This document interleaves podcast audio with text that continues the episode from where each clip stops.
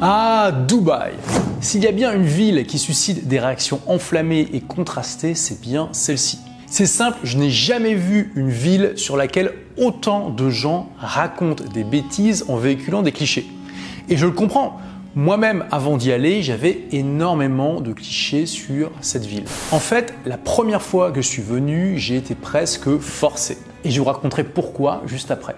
Force est de constater que l'écrasante majorité des critiques viennent de gens qui n'y ont jamais posé les pieds ou qui, dans le meilleur des cas, y ont passé 10 jours et à peine sauté dans l'avion étaient déjà en train de critiquer tout ce qui bouge. Et vous le savez, si vous me suivez depuis longtemps, j'adore aller en profondeur dans les choses sans m'arrêter à la façade et surtout sans m'arrêter à l'opinion populaire. J'essaie toujours de comprendre pourquoi quelque chose et comment quelque chose fonctionne.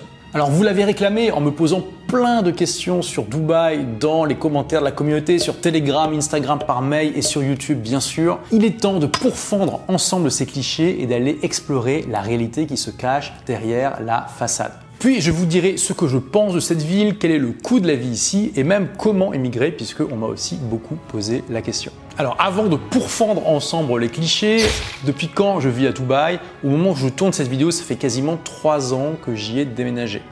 Par contre, vous le savez si vous me suivez depuis longtemps, ça fait depuis 2010 que je voyage à peu près 6 mois par an. Et du coup, quand je dis que ça fait 3 ans que je vis ici, je n'ai pas la même notion que la plupart des gens. En fait, en 2019, j'ai même voyagé plus que 6 mois et donc j'ai passé moins de temps à Dubaï que dans le reste du monde. Mais bien sûr, en 2020, j'ai beaucoup moins voyagé que d'habitude, ce qui m'a permis vraiment d'explorer cette ville à fond. Alors parlons du cliché qu'on entend le plus souvent, c'est que l'argent de Dubaï vient du pétrole. Alors déjà, il faut comprendre ce qu'on entend par Dubaï. Dubaï, c'est un État dans une fédération de sept États qui s'appelle les Émirats arabes unis, qui fonctionnent sur le même modèle que l'Allemagne ou l'Espagne par exemple, ou bien sûr les États-Unis ou le Canada. Et il faut bien comprendre que le pétrole aujourd'hui dans l'économie de Dubaï, ça représente absolument rien, c'est moins de 1% des recettes. En fait, l'état de cette fédération pour lequel le pétrole compte encore beaucoup aujourd'hui, c'est Abu Dhabi, qui est le plus grand État de la fédération qui est voisin de l'Arabie Saoudite et qui a de nombreuses réserves de pétrole sur son sol. En fait, il faut savoir que Dubaï, c'est la toute première économie du Moyen-Orient à ne plus être dépendante du pétrole. Alors, est-ce que le pétrole a toujours représenté une part minoritaire de l'économie? Ici Non. Du pétrole a bien été trouvé à Dubaï dans les années 50 et 60 et pendant un certain temps, ça a une partie non négligeable de l'économie. Mais le dirigeant de l'époque, qui est le père du dirigeant actuel, a eu une idée de génie. C'était avec les millions qu'il a gagner avec ce pétrole plutôt que de le dépenser en choses frivoles. Il s'est dit, ok, je vais miser sur l'avenir, je vais investir dans des infrastructures qui vont faire de Dubaï une vraie zone économique qui ne dépend pas du pétrole. Et là, vraiment, il a eu un très génie parce qu'il faut bien se rendre compte qu'à l'époque, Dubaï, c'était un village de pêcheurs d'huîtres. À la base, l'économie de Dubaï, c'est la pêche d'huîtres pour trouver des perles, donc la pêche d'huîtres perlières. Et à partir du moment où les Japonais ont compris comment les huîtres généraient des perles, eh bien, ils ont commencé tout simplement une nouvelle industrie qui est l'industrie de l'élevage d'huile perlière. Et du jour au lendemain, eh Dubaï s'est retrouvé sans ressources économiques. Et quand du pétrole a été trouvé ici, c'était encore dans toutes les mémoires et le dirigeant de l'époque a vraiment voulu faire en sorte de ne pas être dépendant d'une seule source de revenus. Donc ce qu'il a fait, il a fait un pari absolument incroyable et absolument tout le monde l'a pris pour un fou à l'époque. Il a investi une énorme partie de cet argent qui venait du pétrole dans un port. Et il avait dès le début comme vision de faire de Dubaï le port principal du Moyen-Orient. Et c'était ultra audacieux. Encore une fois, c'était un village de pêcheurs d'huîtres qui s'était retrouvé il n'y a pas si longtemps au chômage technique. Dubaï, c'était au milieu de rien, il n'y avait absolument rien. Et son pari à payer puisque aujourd'hui Dubaï est bien le premier port du Moyen-Orient. C'est aussi une place financière mondiale et une des capitales du commerce de l'or et du diamant. Une autre source de revenus extrêmement importante, c'est le, le, tourisme. Si on regarde ce classement qui a été établi par Mastercard en 2019, qu'est-ce qu'on voit en quatrième position? Et oui, Dubaï. Dubaï en 2019 était la quatrième ville la plus visitée du monde derrière Bangkok, Paris et Londres. C'est un fait qui est méconnu de la plupart des gens et l'ambition des dirigeants était même de faire de Dubaï la toute première ville touristique mondiale en 2020. Ils voulaient accueillir 20 millions de personnes et ils comptaient notamment sur le fait que, eh bien, ils allaient héberger l'exposition universelle 2020. Bon, évidemment, leurs plans ont été un petit peu chamboulés par vous savez quoi. Donc la prochaine fois que quelqu'un vous dit que Dubaï s'est construit grâce au pétrole, euh, c'est pas entièrement faux, mais c'est beaucoup plus compliqué que ça. Après, il est vrai que la Fédération des Émirats Arabes Unis est encore fortement dépendante du pétrole et que ça a déjà sauvé Dubaï. Après la crise de 2008, Dubaï a failli être en faillite. En tout cas, plusieurs entreprises qui appartiennent au gouvernement ici ont failli être en faillite, notamment celle qui construisait le Burj Khalifa, qui est la plus grande tour du monde, qui fait plus de 800 mètres de haut. Et c'est Abu Dhabi qui les a sauvés parce que Abu Dhabi, qui repose sur un matelas de milliards de milliards de dollars grâce au pétrole, leur a euh, fait un prêt en fait avec un taux d'intérêt extrêmement faible qui a permis de renflouer les caisses. Donc dans ce cas particulier, on peut dire que oui, le pétrole a joué un rôle important dans l'économie, mais de manière générale, le pétrole à Dubaï, c'est peanuts. Alors le deuxième cliché qu'on entend souvent, c'est le droit des femmes. Combien de fois j'ai entendu des remarques du genre non mais tu te rends compte, à Dubaï, les femmes n'ont pas le droit de conduire. Les amis, ceux qui vous disent qu'à Dubaï, les femmes n'ont pas le droit de conduire, ils confondent avec l'Arabie saoudite. Et ça n'a juste rien à voir. Je vais y revenir, mais les libertés à Dubaï font qu'on peut vivre sa vie d'occidental sans aucun problème. En Arabie Saoudite, ce qui est bien ici, c'est qu'on peut rencontrer plus facilement des gens qui ont travaillé. Ils vous disent que c'est l'horreur, que jusqu'il n'y a pas longtemps, les cinémas étaient interdits, la musique en public était interdite et que effectivement les femmes n'avaient pas le droit de conduire. Bon, en l'occurrence, même l'Arabie Saoudite s'ouvre tout doucement parce que toutes ces choses-là sont aujourd'hui autorisées. Mais bref, faites attention, ça n'a rien à voir et bien sûr qu'ici les femmes ont le droit de conduire et il y a des femmes au gouvernement très longtemps. Mais plutôt que vous donner mon point de vue de gars, j'ai préféré demander directement à une femme qui a vécu ici, une amie que j'ai rencontrée juste avant qu'elle reparte à Montréal, qui s'appelle Isabelle. Je lui laisse la parole sur son ressenti en tant que femme à Dubaï. Bonjour, mon nom c'est Isabelle. Je suis une ingénieure en physique euh, qui a eu la chance d'habiter quelques mois à Dubaï. Puis je peux vous dire que la sensation que j'ai eue, c'était plutôt que j'étais un résident VIP. En tant que femme, on a plusieurs avantages. Euh, par exemple, quand on va au métro, il y a une section rose. Donc, c'est une section qui est réservée simplement aux femmes. Et puis, le reste du métro euh, est disponible à tout le monde. Puis, dans le métro qui est très chargé, je peux vous dire que c'était très agréable d'avoir une section où est-ce qu'il y avait que des femmes parce qu'il y avait personne ou presque personne. Et puis, c'était possible de pouvoir euh, s'asseoir. Donc, c'était génial. Ensuite, marcher à Dubaï, euh, j'ai jamais eu aucun sentiment d'insécurité. C'est toujours été très agréable. J'ai jamais eu de regard étrange ou euh, de sentiments que je me sentais comme euh, épiée, qu'il y avait quelque chose de spécial.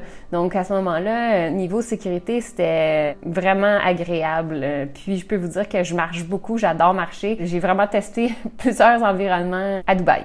Ensuite, il y a une autre euh, anecdote que j'aimerais parler aussi, c'est le fait qu'on a le droit de s'habiller, euh, toujours dans le respect bien entendu, mais toujours de s'habiller comme on veut euh, à Dubaï. Donc, euh, par exemple, on va au parc aquatique, on va voir dans la même scène des personnes qui vont être habillées euh, en maillot de la tête aux pieds, pendant que d'autres vont s'habiller en bikini un peu léger. Tout le monde cohabite sans problème, sans animosité, avec beaucoup de respect et sans de point de jugement de regard non plus. Donc, vraiment, honnêtement, c'était très agréable de se sentir qu'il n'y avait pas de jugement en fonction de la tenue vestimentaire. Et ça même quand on est euh, dans un parc aquatique. Je me suis sentie vraiment dans un environnement où est-ce que la femme est vraiment respectée dans ses choix qu'elle fait en fonction de sa tenue vestimentaire. Donc ça, c'était très agréable euh, à, vivre. Et puis la dernière euh, anecdote que je pourrais vous dire ou situation qui m'est arrivée que j'ai trouvé un peu spéciale parce que je me suis sentie un peu mal d'utiliser mes avantages féminins,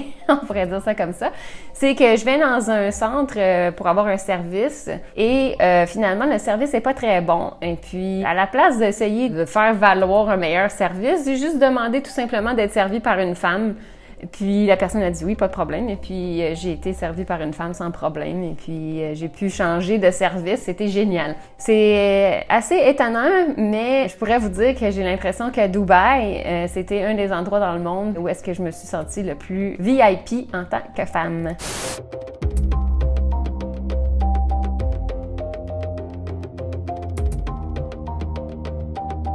Et j'ai vu dans les questions dans ma communauté des femmes qui demandaient oui mais du coup est-ce qu'on a le droit de se balader sans le voile? Est-ce qu'on peut être en bikini à la plage? Alors ça me permet de faire une transition tout en douceur vers la vie à l'occidental ici et la tolérance en général envers les pratiques non musulmanes. Bon, je te la fais courte. Si pour toi la vie à l'occidental c'est ultra important comme ça l'est pour moi, eh bien ici tu vas pouvoir vivre ta vie d'occidental quasiment sans aucune modification. Donc oui, tu peux picoler. Il y a plein de bars, de restaurants et de boîtes ici euh, dans lesquelles tu peux boire de l'alcool. Oui, tu peux être en bikini à la plage. Oui, tu peux avoir des relations sexuelles hors mariage. Et bien sûr, personne te demande de suivre les principes de l'islam. Alors il faut savoir que jusqu'à récemment, les relations sexuelles hors mariage étaient officiellement officiellement interdite, tout comme le fait de boire de l'alcool sans avoir une licence qui euh, nous autorise à le faire. Bon, cette licence, elle était facile à obtenir, mais il y a une loi qui est passée récemment qui a fait qu'aujourd'hui, elle est inutile.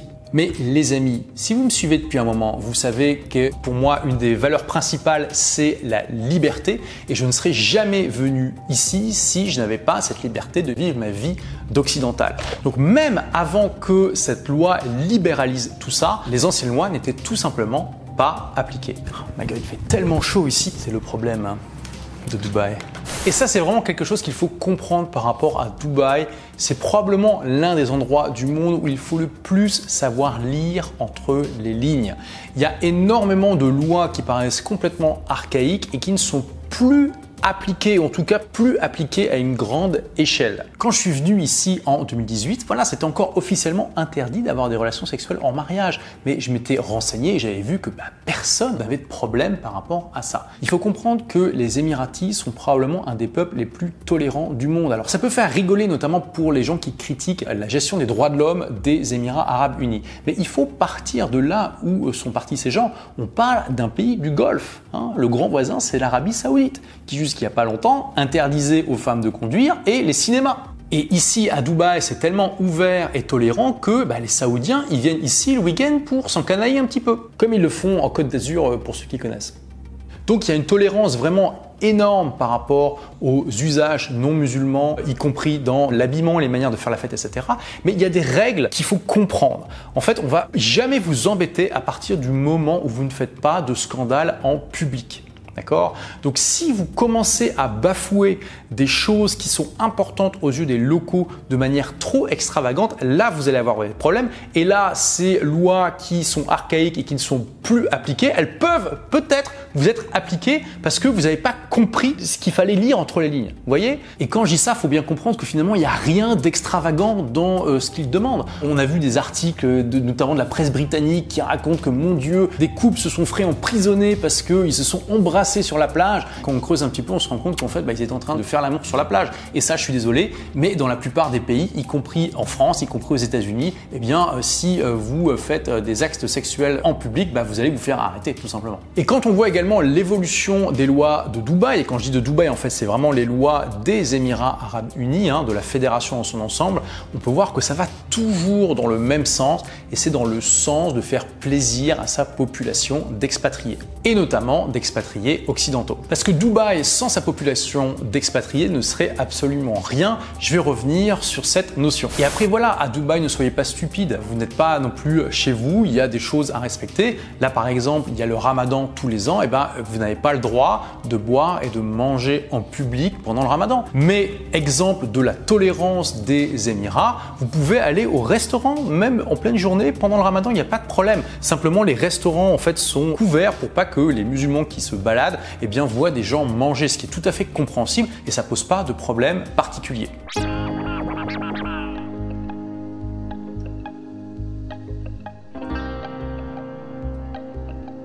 Et juste pour vous donner un autre exemple de cette ouverture d'esprit qu'ont les Émirats envers les usages non musulmans, il y a euh, le pape en fait qui a été le tout premier pape de l'histoire de la chrétienté à visiter un pays du Golfe. Il est venu ici début 2020 et il a même fait une messe pour 170 000 catholiques dans un stade. Ensuite, énorme cliché qu'on entend tout le temps. On me demande, mais Olivier, euh, du coup, pour créer ta boîte, tu as dû avoir un sponsor local? Alors, pas du tout. Déjà, il faut savoir qu'aux Émirats, il y a 40 free zones. Et qu'est-ce que c'est que des free zones? Eh bien, ce sont des zones où les lois des Émirats ne s'appliquent pas entièrement ou s'appliquent différemment. Et le but, c'est d'attirer des investisseurs étrangers et des entreprises étrangères en leur proposant des ensembles de lois avec lesquelles elles sont plus familières. Par exemple, il y a des free zones dans lesquelles c'est le euh, droit des pays anglo-saxons qui s'applique. Il y a des juges qui ont été formés en Grande-Bretagne et qui ont opéré en Grande-Bretagne qui jugent les différents et tout ça est donc basé sur le common law. Donc avec 40 free zones, il y a à peu près une free zone pour chaque situation et dans ces free zones, vous n'avez pas besoin de sponsor et vous n'avez jamais eu besoin de sponsor en tant qu'étranger, vous pouvez être à 100% propriétaire de votre boîte et c'est la que j'ai choisie. Ensuite, il y a les entreprises mainland.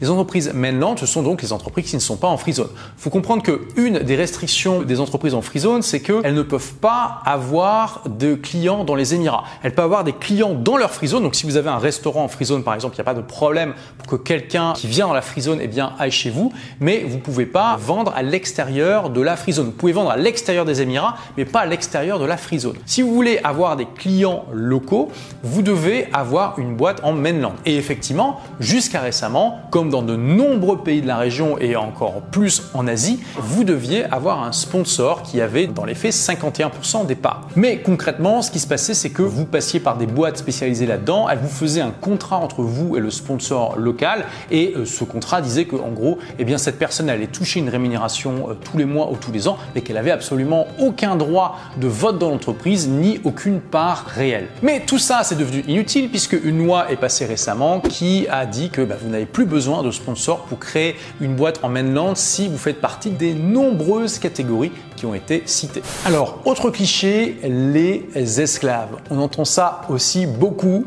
Les tours de Dubaï, ça a été construit par des esclaves, des ouvriers pakistanais, indiens, à qui on a fait miroiter une vie extraordinaire et qui se sont retrouvés bloqués ici. Quand ils arrivent, on leur confisque leur passeport, on les entasse dans des logements insalubres et puis on les force à travailler toute leur vie sans espoir de retour. Et comme pour beaucoup de choses, la réalité, elle est quand même un peu plus nuancée. Alors, déjà, soyons clairs, les conditions de travail des ouvriers du bâtiment, c'est probablement un des points noirs des Émirats. Mais est-ce que c'est aussi noir que ce que je viens de vous dire? Carrément pas. Alors, je n'ai jamais eu l'occasion de discuter avec des ouvriers du bâtiment, mais j'ai discuté avec de nombreux chauffeurs de taxi, chauffeurs Uber. Le chauffeur de taxi classique, il est typiquement indien, pakistanais. Il peut venir de beaucoup de pays. Il y a des Sri Lankais, des Africains, des Asiatiques. Il y a vraiment des gens du monde entier qui viennent à Dubaï pour être chauffeur de taxi. On est d'accord, c'est pas le métier le plus facile du monde. Et quand on discute avec eux, en tant qu'occidental, ça peut être choquant. Ils vous expliquent qu'ils sont venus ici euh, de leur propre libre arbitre, donc là-dessus, il n'y a pas de problème, mais que euh, leur famille est restée euh, dans leur pays et que typiquement, ils voient leur famille une fois par an, parfois une fois tous les deux ans. Quand on leur demande pourquoi vous faites pas en sorte que votre famille vienne ici, ils disent ben non, c'est pas possible, euh, le coût de la vie est trop cher, ma femme ne saurait pas quoi faire, mes enfants, bah, il faut qu'ils aillent à l'école, j'aurais pas les moyens de leur payer l'école, etc., etc. Waouh, ouais, c'est vrai que c'est vraiment pas top comme situation. Moi, je leur demande, mais du coup, pourquoi euh, vous êtes ici? Pourquoi vous, voulez pas rentrer au pays et pourquoi vous êtes venu? Il me dit, ben, c'est clair, parce qu'au Pakistan, en Inde, au Sri Lanka, etc., etc., je gagnerais beaucoup, beaucoup moins. Je suis venu ici de mon plein gré parce que cela me permet de nourrir ma famille, de faire en sorte que mes enfants soient éduqués. Et je n'ai pas prévu de rester ici éternellement, mais simplement je suis ici pour plusieurs années et je fais ce sacrifice en connaissance de cause. Et quand on s'intéresse au secteur du bâtiment, on se rend compte que la plupart des ouvriers sont exactement dans ce cas. Oui, il y a des gens à qui on fait euh, miroiter des fausses promesses et à qui on confisque le passeport. Alors, parlons un petit peu de ce confiscage de passeport. Officiellement, c'est interdit. Dans les faits, cette pratique existe Et il faut comprendre d'où ça vient à la base, c'est que ici le visa est lié à votre emploi. C'est-à-dire que si vous perdez votre emploi, vous perdez votre visa et vous avez grosso modo hein, un mois pour soit retrouver un boulot, soit repartir chez vous. Le problème, c'est que ce sont les employeurs qui payent le visa. Un visa, ça peut coûter 2000, 2500 euros à peu près. Donc, qu'est-ce que font les employeurs? Eh bien, ils ont cette coutume, pas tous, une partie d'entre eux, de demander le passeport à leurs employés pour s'assurer que l'employé va rester travailler pour eux au moins quelques mois, histoire que l'investissement qu'ils ont fait dans le visa ne soit pas perdu. Parce que le problème, c'est que si l'employé eh bien, fait mal son travail ou décide de ne pas venir au boulot ou que bah, voilà, il y a quelque chose qui fonctionne mal, eh bien, la personne va perdre son visa, mais c'est l'employeur qui aura payé le visa pour rien. Et du coup, il y a beaucoup d'employeurs qui se protègent contre ça en demandant le passeport. Mais c'est officiellement interdit et dans les faits, si ça arrive à quelqu'un, il peut récupérer son passeport assez facilement. Je connais quelqu'un à qui c'est arrivé, un Vietnamien qui travaillait dans un restaurant et il avait dû donner son passeport au patron. Quand il a voulu le récupérer parce qu'il voulait arrêter de travailler pour lui, le patron lui a dit non, je veux que tu continues à travailler pour moi un petit peu. Qu'est-ce qu'il a fait? Il a appelé l'ambassade du Vietnam qui a appelé le dirigeant et qui lui a dit écoutez, euh, le passeport c'est la propriété du gouvernement du Vietnam, on vous demande de le rendre et si vous ne faites pas, ben, on fera une plainte auprès de la police immédiatement, euh, le dirigeant a rendu le passeport à cette personne. Donc voilà, il faut savoir que si ces personnes qui ont eu leur passeport confisqué vont se plaindre à la police, comme ils ont la loi derrière eux, il n'y a pas de raison qu'ils puissent pas le récupérer. Après, est-ce qu'il n'y a pas des situations où il y a des gens qui bah, ne parlent pas l'anglais, euh, ne parlent pas l'arabe, qui ne comprennent pas leurs droits et qui se font manipuler, ne comprennent pas qu'ils peuvent récupérer leur passeport? Peut-être mais clairement, ça ne représente pas une grosse partie des gens qui travaillent ici. Mais revenons sur les conditions de travail avec ces ouvriers qui sont entassés dans des logements insalubres ou ces chauffeurs de taxi qui voient leur famille une fois par an ou Et clairement, avec notre sensibilité d'occidental, ça peut être assez choquant et c'est choquant. Mais il faut aussi se mettre à la place de ces gens. Et j'ai trouvé une analyse très intéressante de cette situation à travers un documentaire qu'a réalisé l'économiste Milton Friedman qui a été prix Nobel d'économie pour ses travaux et qui dans son documentaire documentaire Free to Choose décrit une situation très similaire. Il va dans un atelier clandestin de textile dans lequel eh bien, de nombreuses personnes d'origine asiatique travaillent dans des conditions qui sont loin d'être idéales. Et en substance, il dit, voilà, est-ce que ces conditions de travail sont idéales? Non. Mais est-ce que ces gens-là sont forcés de le faire? Non. Ils ont choisi de venir volontairement, dans le cas de cet exemple, aux États-Unis pour travailler dans des conditions difficiles parce que c'est un sacrifice qu'ils font pour leurs enfants et leurs descendants. Et il dit, si aujourd'hui vous pouvez vous permettre de juger les conditions de travail de ces personnes comme n'étant pas idéales, c'est parce que vos grands-parents, les grands-parents de vos grands-parents et toutes les personnes qui ont été là avant eux, eh bien, ont fait ce sacrifice qui vous permet aujourd'hui d'avoir ce confort et ces normes sociales qui sont juste extraordinaires. C'est parce que les grands-parents de nos grands-parents se sont cassés le dos au champ, aux usines, etc., qu'aujourd'hui, on peut avoir des conditions matérielles qui sont beaucoup plus confortables. Et il dit, qui vous êtes pour critiquer le choix de ces gens-là qui choisissent de faire des sacrifices en leur âme et conscience pour améliorer les perspectives de leurs enfants et de leurs descendants. Donc quand je suis tombé sur cette analyse, j'ai trouvé ça extrêmement pertinent et il faut aussi se poser la question, tous ces gens qui viennent travailler à Dubaï par choix, oui, dans des conditions difficiles, qu'est-ce qu'ils pourraient faire sinon? Ils auraient des conditions de travail bien plus dures dans leur pays d'origine. Et si vous me dites, oui, mais ils ont qu'à venir euh, en France, en Europe, euh, aux États-Unis, etc. Mais non, l'écrasante majorité de ces gens-là ne seraient pas acceptés dans les pays occidentaux. Donc qu'est-ce qu'il leur reste comme choix et qui vous êtes critiquer leur choix et critiquer eh bien, les gouvernements qui justement, eux, les acceptent Après, clairement, encore une fois, c'est un des points noirs des Émirats et il y a des choses simples qui pourraient être faites pour améliorer les conditions des travailleurs du bâtiment. Par exemple, j'ai pu voir des bus qui n'avaient pas de climatisation, qui avaient juste des ventilateurs sur le visage des travailleurs, alors que clairement, il y a des jours où eh il fait très très chaud euh, aux Émirats et mettre de la clim dans les bus, c'est quand même pas un énorme coup. Donc il y a des choses à critiquer, mais c'est pas aussi noir et blanc que ce que les médias et euh, tous les gens qui critiquent, qui sont jamais venus ici, euh, peuvent vous dire. Ensuite, il n'y a pas de nature à Dubaï. Alors c'est sûr que si tu aimes les forêts vierges, les jungles, la montagne enneigée, c'est pas aux Émirats qu'il faut venir, ça c'est clair. Mais dire qu'il n'y a pas de nature, faut pas exagérer. À même pas une heure d'ici, à une demi-heure de route, tu es dans le désert et tu peux vivre des, des choses absolument fantastiques. Tu peux faire plein d'activités nautiques. Moi, je suis juste en face de la plage. Toutes les semaines, je fais du wake surf, par exemple. Dire qu'il n'y a pas de nature, c'est exagéré. Oui, il n'y a pas la même nature qu'en Europe ou aux États-Unis, c'est clair, mais il y a quand même une forme de nature différente. Il y a des animaux, il y a des plantes dans le désert, il y a euh, pas mal de choses dans l'eau aussi, mais c'est sûr que si donc tu aimes les balades, les randonnées en forêt, c'est pas ici qu'il faut venir. Mais ce qui est génial à Dubaï, c'est que tu es extrêmement bien placé pour pouvoir voyager dans le monde entier, y compris dans des pays qui sont proches d'ici, qui ont des climats et des paysages beaucoup plus variés. Je pense à l'Inde notamment. Même aux Émirats, il y a des montagnes, bien sûr, il n'y a pas de neige sauf dans des circonstances exceptionnelles pendant l'hiver. Tu as des montagnes qui font plus de 2000 mètres de haut où il peut faire assez frais et où il y a des animaux euh, intéressants à voir. Alors parlons à présent de la superficialité. Combien de fois aussi j'ai entendu que eh bien Dubaï c'est superficiel?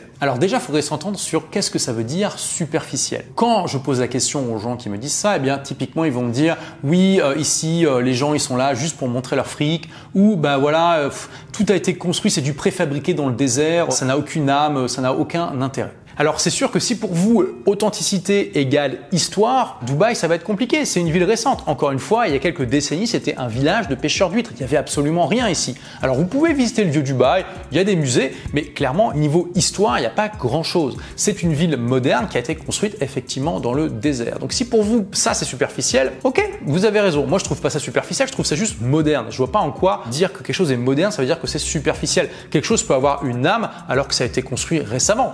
Pour moi ça absolument rien à voir. Si tu dis par contre que c'est superficiel parce que ici c'est plutôt l'apparence qui compte, là clairement euh, je vais te dire oui, il y a des gens qui se focalisent sur le superficiel, c'est clair, et je vais te dire et alors dans tous les endroits du monde quasiment c'est comme ça. Alors si tu vis dans un petit village au fin fond de la campagne, peut-être que c'est pas le cas effectivement, mais dans la plupart des grandes villes, bah, il y a un pourcentage de gens qu'on peut considérer comme ça. Et il faut bien se rendre compte, Dubaï c'est une ville de 3,5 millions d'habitants. Tu peux trouver tout ce que tu veux dans une ville aussi grande, y compris des gens qui sont profondément authentiques. D'accord? Y compris des lieux qui vont avoir une âme. Tu vas avoir cette perception d'authenticité que tu pourrais avoir dans un vieux pub britannique qui existe depuis longtemps. Souvent, les gens disent ça aussi parce qu'ils voient des voitures complètement improbables comme des gros Hummer plaqués or. Euh, ils disent mais comment c'est possible d'être aussi superficiel? Alors sur les voitures, il faut comprendre une différence culturelle importante. Les Émiratis, traditionnellement, se vêtissent tous de la même manière. Les hommes portent une longue robe blanche avec un turban blanc et les femmes une longue robe noire avec un voile noir. Et le problème de ça, c'est que, bah, imaginez que toute votre vie, vous portez le même uniforme. Alors ils ont le droit de s'habiller différemment, mais disons qu'il y a une certaine pression sociale qui les pousse à utiliser l'uniforme national. Et ça veut dire que, imaginez, tout ce que nous sommes capables d'exprimer à travers notre look, eh bien les Émiratis ne peuvent pas le faire. Et donc pour beaucoup d'entre eux, ils choisissent de s'exprimer par leur voiture. Leur voiture est leur manière d'exprimer leur personnalité, leur goût, leurs préférences et leur attitude. Et c'est pour ça que vous allez voir plus d'exemples de voitures rutilantes ici que dans de nombreux autres endroits du monde. Quand on comprend les dessous de tout ça, eh bien ça devient un peu plus limpide et on est un peu plus indulgent envers ces différences culturelles. Alors parlons un petit peu de l'écologie parce que Dubaï est aussi extrêmement critiqué pour ça. On parle de sa consommation énergétique, des trucs justement extravagants comme les grosses voitures pas du tout efficaces, comme la plus grande piste de ski euh, interne du monde qui est en plein désert, etc. etc. Et ça, c'est en grande partie vrai. En tout cas, ça l'était. En 2006, Dubaï a été désigné par le WWF comme la pire ville du point de vue de l'écologie au monde. Et ça, c'est un problème dont le gouvernement a conscience et qu'il a choisi de prendre à bras le corps. Aujourd'hui, l'objectif officiel de Dubaï, c'est d'être la ville avec la plus faible empreinte carbone du monde d'ici 2050 et à ce que d'ici cette date, 75% de l'énergie requise par la ville vienne d'énergie renouvelable. Il y a le quartier de Masdar City qui a été conçu dès le début comme un quartier zéro émission et complètement autonome par exemple. Les prix de l'eau et l'électricité étaient également au début extrêmement subventionnés par le gouvernement et euh, aujourd'hui ils ont énormément grimpé pour inciter les gens justement à économiser. Et le site donc de cet organe du gouvernement qui s'appelle DEWA est extrêmement bien fait. Tous les mois avec la facture d'eau et électricité, on reçoit un comparatif visuel qui compare notre consommation d'électricité et d'eau par rapport à d'autres appartements de la même taille dans le coin. Et si jamais on est en dessous euh, de la moyenne, c'est-à-dire qu'on consomme plus que les autres, on reçoit des conseils pour moins consommer. Il y a un site officiel du gouvernement euh, sur toute cette politique qui s'appelle Dubai Carbone. Je vous ai mis le lien juste en dessous, vous pourrez aller voir si vous voulez. Donc en gros, oui, ça reste un problème aujourd'hui. Clairement, Dubaï n'est pas la ville la plus écologique du monde, mais le gouvernement a conscience du problème et il décide vraiment d'investir énormément là-dedans. Et le gros avantage de Dubaï, bien sûr, c'est son ensoleillement qui fait qu'il euh, y a probablement une grosse partie de cette énergie renouvelable euh, qu'il vise qui viendra du soleil. Quant au fait de reprocher à des gens qui vivent dans le désert d'utiliser la clim, ce que je vois parfois, pour moi c'est comme si on reprochait aux Finlandais d'utiliser des chauffages en hiver. Au bout d'un moment, faut arrêter quand même. Parlons à présent du sujet qui fâche, les droits de l'homme. Parce que ça aussi, c'est euh, une critique qu'on entend très souvent. Ouais, mais tu te rends compte, euh, les Émirats, mon Dieu, leur track record en termes de droits de l'homme, c'est vraiment horrible. Alors, ce que je vous propose, c'est qu'on lise ensemble eh le rapport d'Amnesty International sur les Émirats arabes unis. Alors, on va pas tout lire, mais on va juste s'intéresser aux problèmes principaux. Donc, détention arbitraire avec 10 détenus dans tout le pays hein, qui sont euh, arbitrairement maintenus, liberté d'expression limitée, procès inéquitable des chances arbitraires de la nationalité. Il faut comprendre qu'aux Émirats, ils gardent jalousement leur nationalité et qu'il y a des gens qui sont euh, nés ici et qui n'ont pas la nationalité émirati parce que pour l'avoir, c'est un droit du sang et pas un droit du sol. Il faut être né d'au moins une personne qui est émirati. La citoyenneté se transmet par les enfants et pas par le, fait d'être né dans le pays. Là, il parle des lois officielles euh, du pays. Alors, il y a le droit des femmes. Là, il parle de lois qui sont encore dans le code. Les femmes sont toujours pas considérées comme les égales des hommes. Et comme exemple, il donne les femmes mariées doivent s'occuper de la maison. Ils disent par contre, il y a une ligne qui disposant qu'un mari avait le droit à une obéissance courtoise de la part de sa femme a été supprimée. Bon, on voit quand même que ça va dans le bon sens. Alors, il revient à un juge de déterminer si une femme mariée est autorisée à quitter la maison à travailler. Ça, ce sont des lois officielles et peut-être que ça s'applique à la population locale, mais si vous êtes expatrié, on va pas vous embêter avec ça. D'ailleurs, parmi les réformes des lois récentes, il dit que en fait ce sont les lois du pays dans lequel vous êtes marié qui s'appliquent et pas les lois locales. Donc droit sexuel et reproductif, donc ça ça a changé récemment. Euh, droit des personnes migrantes, alors il parle du fait que le visa vient de l'employeur, etc., etc. Et peine de mort, donc les tribunaux ont continué de prononcer des condamnations à mort, principalement contre les étrangers accusés d'infractions graves et violentes. Aucune exécution n'a été signalée. Et ça clairement, moi je suis contre la peine de mort. Donc on pourrait se dire waouh, c'est vraiment euh, pas bon effectivement. Donc moi ce que je vous propose, c'est qu'on aille voir maintenant ce Amnesty International a à dire par rapport à la France. Alors lisons ensemble le rapport Amnesty sur la France. Donc recours excessif à la force, défenseurs des droits humains.